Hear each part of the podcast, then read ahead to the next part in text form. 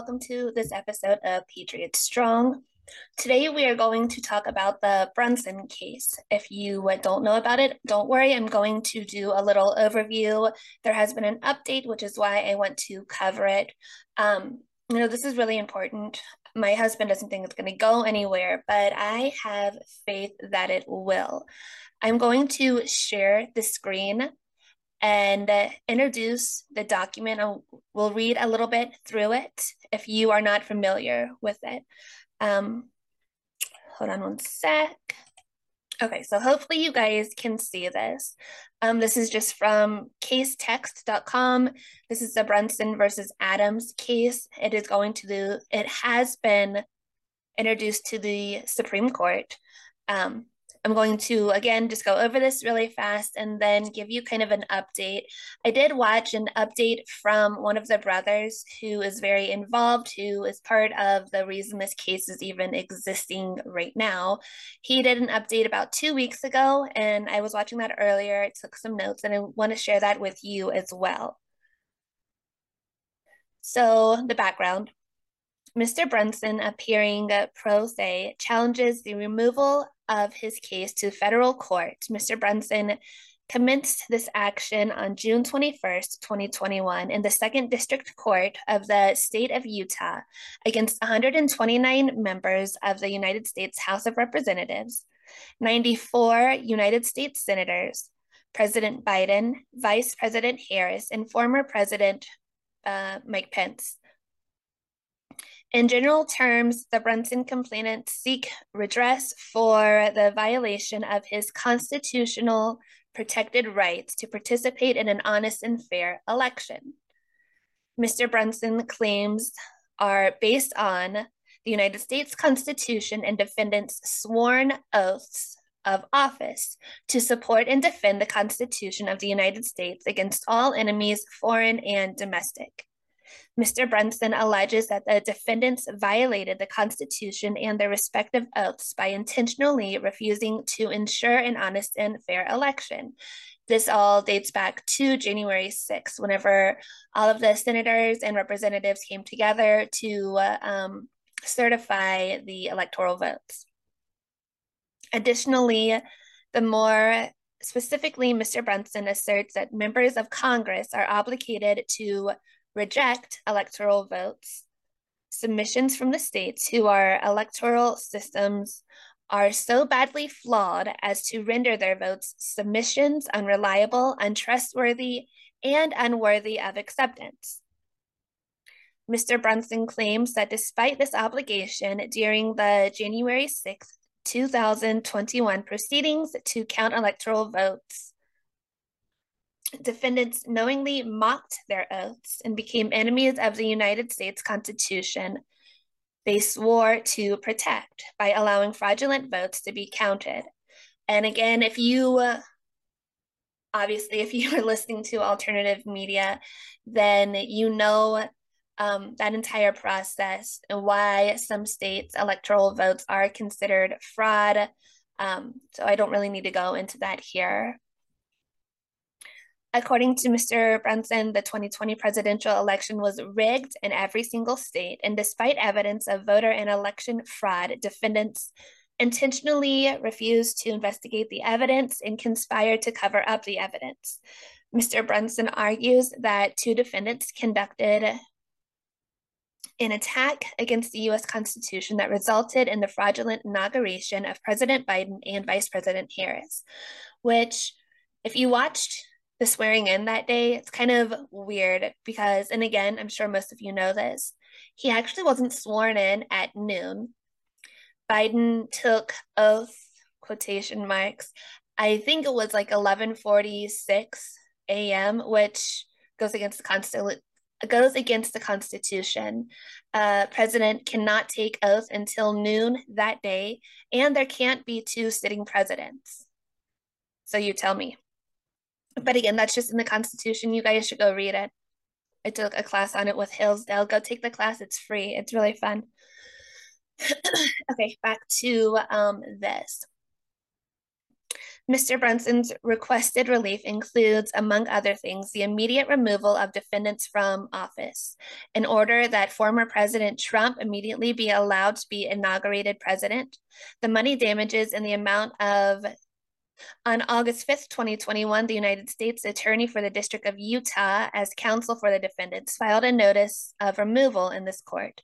The notice relies on, uh, um, you guys can go read this U.S. Code which authorizes the removal of a silver civil action commenced in the state court against any officer of the United States for or relating to any act under the color of such office. So, pretty much the removal of all sitting officials who committed treason because they didn't um, effectively protect the Constitution I can't even talk. Uh, protect the Constitution against foreign and domestic enemies whenever they refuse to look into the uh, um, look into the uh, claims that you know were presented before they certified the electoral votes. Okay, so anyway, going down, I'm not going to read all of this. It's long. Okay, sorry, I had to find the actual documents that um, he had filed so I can read them to you instead of like just the background. I thought that was it, but it wasn't. So I had shared it a while ago. Um, and I'll bring up each of these. Hopefully they'll be large enough that we can see them and read them. Okay, so here you can see um, the uh, the court file, I guess, was received October 24th of 2022. Um, again, I forget where I got this, but you guys can go look it up too. it says a serious conflict exists between decisions rendering from this court and lower appeals court, along with the constitutional provisions and statutes, in deciding whether or not to trial court has uh, jurisdiction to try the merits of this case. The case uncovers a serious national security breach that is unique in the first of its impression. And due to the serious nature of this case, it involves the possible removal of a sitting president and vice president of the United States, along with members of the United States Congress, while deeming them unfit from ever holding office under federal, state, county, country, or local governments found within the United States of America. And at the same time, the trial court also has the authority to be validated by this court to authorize the swearing in of the legal and rightful heirs for president and vice president of the United States. In addition, there are two doctorates that conflict with each other found in this case, affecting every court in the country. These doctrines are known as the doctrine of equitable maximum and the doctrine of object principle of justice. Equitable max, maxim created by this court, which the lower courts used to dismiss this case, sits in direct violation of the object principle of the justice also partially created by the courts. I don't think I can make this bigger. The parties to the proceeding. The petitioner Ronald Brunson is the individual representing himself as the plaintiff in this trial. The following 380 respondents are a party to the action as defendants in the trial. Um, and these are all the people, the congressmen and senators, uh, House representatives and senators of Congress that voted not to uh, interfere with the certification of the electoral votes that voted, um, you know, we're here to count the votes and that's it. We're not here to do anything else. So then it lists all of the, um, again, representatives and senators that denied to look further into the fraudulent electoral votes. I'm not going to read all of them. There's 388 of them, and that's quite a lot. Uh, I think I'm here. 2021, the 117th Congress held a proceeding in debate in Washington, D.C. This proceeding was for the purpose of counting votes under the 2020 presidential election for the president and vice president of the United States under Amendment, sorry, 12. In this proceeding, over 100 members of the United States Congress claimed fraudulent evidence that they had said the election was rigged. The refusal of the respondents to investigate this congressional claim is an act of treason and fraud by the respondents. A successfully rigged election has the same end result as an act of war to place into power whom the victor wants, which in this case is Biden, who, if not stopped immediately, will continue to destroy the fundamental freedoms of Brunson and all United States citizens and the courts of law, due to the fact that this case represents a national security breach on an unprecedented, unprecedented level like never before seen, serious damaging and violating Brunson in coincidental affects every citizen of the United States of America in the courts of law. Therefore, Brunson moves this case to grant the petition or, in the alternative, without continuing further, order in the trial case against the complainants in its fullest. Brunson's complaint is uh, the mechanism that can immediately remove the respondents from office without leaving this country vulnerable without a president and vice president. Despite the grave importance of this case, the trial court granted respondents' motion to dismiss by stating it's ordered and a judge adjudicated. I don't know. Um, the plaintiffs. The order Hold on, trying to make this bigger so I can read. Okay. Go back. I wish I had this like just pulled up. If you guys are just listening and not watching the video, um, I'll try and link the website that you can find and read this for yourself. Um, let's see. So each of these pages are in comments on like this Facebook post that I had made back in December. So I'm trying to read through them. Uh, to sue the respondents under the serious nature of claim, no legislation can measure Brunson's right to sue the respondents. Furthermore, Brunson's allegations against the respondents adhering to a domestic enemy and committing acts of fraud are not protected by any kind of legislation and jurisdictional immunity. Uh, respondents do not, nor can they, overcome Brunson's arguments as stated here within. And this is a page that really is important. Um, it's six of what I was just reading to impair or make void, to destroy the annul either completely or partially. The force of effect is an act of intruthment.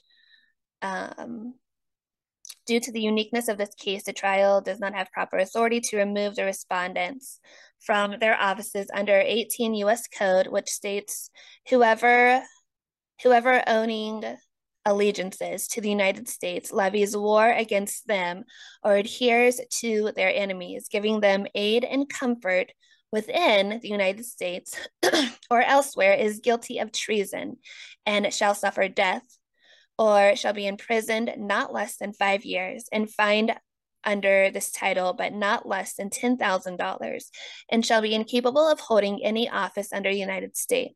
A court adjudicating that the respondents who have taken oath to office to be incapable of holding their offices or who should have adhered to a domestic enemy means nothing without such removal of office. And that brings me back to uh, hold on, let me stop sharing screen.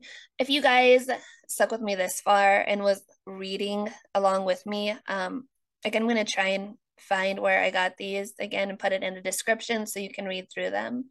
Let me stop screen. And again, this is um, just coming back to the question that he had mentioned in that update that I was telling you about, that what good is an oath of office if there are no consequences for breaking the oath, which is a brilliant question. Um, so on January 6th, the Supreme Court denied to hear the case due to issues in the filing. That was this past January. On January 9th, the brothers entered for a petition of rehearing. As of yesterday, this is the update. As of yesterday, January 27th, the petition for a rehearing is on the docket. So I believe that since it was announced yesterday that it was on the docket, then the results of that will be posted on Monday, if I remember right. Again, uh, I had watched an update from Ro- the Raland trial he had posted a couple weeks ago. That's on YouTube. I will link that in the description as well.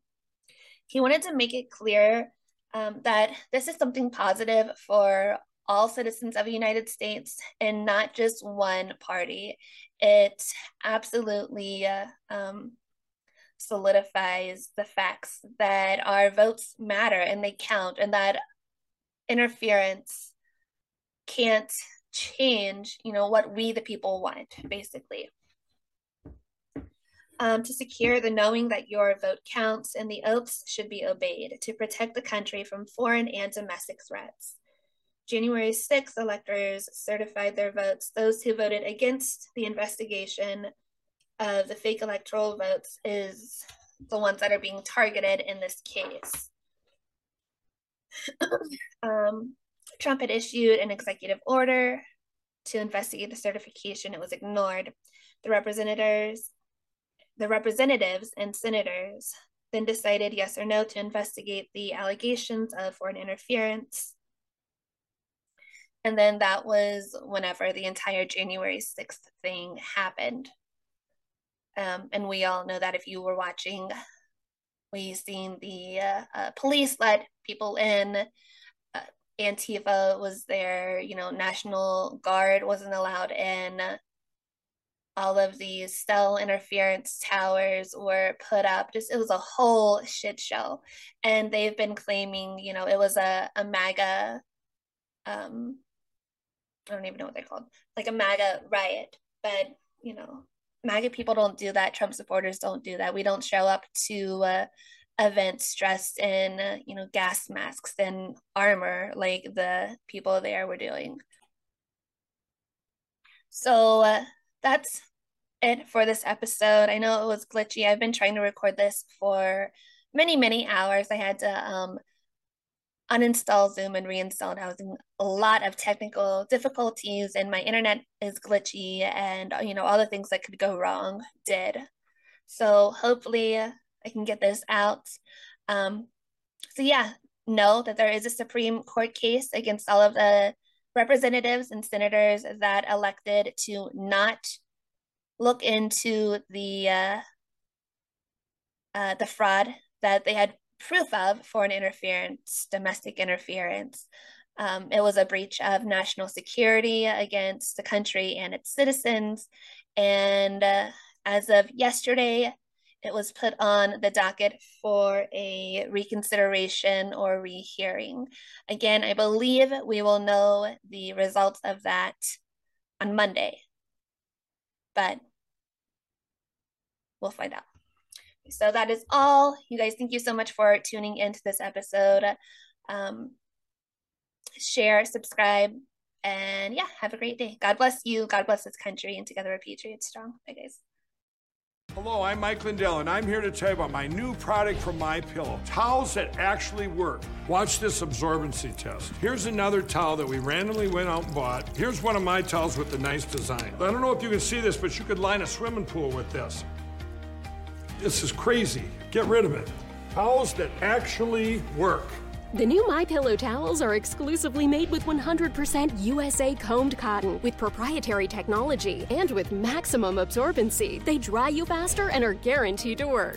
I'm interrupting this commercial to bring you my BOGO extravaganza. For example, you get one of my Giza Dream bed sheets and you get a second set absolutely free, or my six-piece towel sets. Buy one set, get another one absolutely free, or get my classic premium My Pillow and get another one absolutely free. So call the number on your screen or go to mypillow.com and use your promo code to get my buy one get one free offers and get deep discounts on all my pillow products.